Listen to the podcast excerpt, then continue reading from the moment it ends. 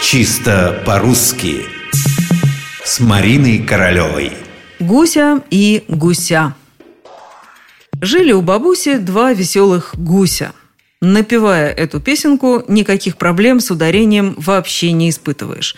Один гусь, два гуся. Мальчик был сильно напуган огромным гусем. Подойди к этому гусю. Так? Почему же тогда люди часто спотыкаются на этом слове? Подойду-ка я к этому гусю или гусю. Ответ заключается в том, что выбрать вы можете любой из двух вариантов. Не ошибетесь. Можно сказать, что у бабуси жили два гуся, а можно два гуся. Конечно, из песни слова не выкинешь. Там и ритм, и рифма требуют своего. Но теоретически это вполне возможно.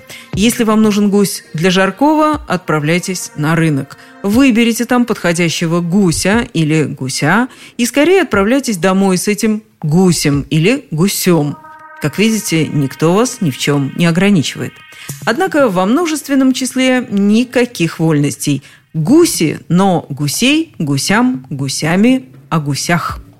Гусь – водоплавающая птица, сравнительно крупная, на красноватых перепончатых лапах, с длинной шеей, серым или белым оперением, так э, пишут толковые словари.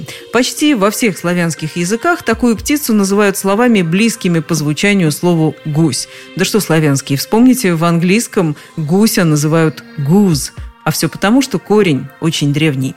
Впрочем, это сейчас не главное. Важно запомнить, что с гусем или гусем в единственном числе вы можете поступать как хотите. Ну, в смысле ударения, конечно.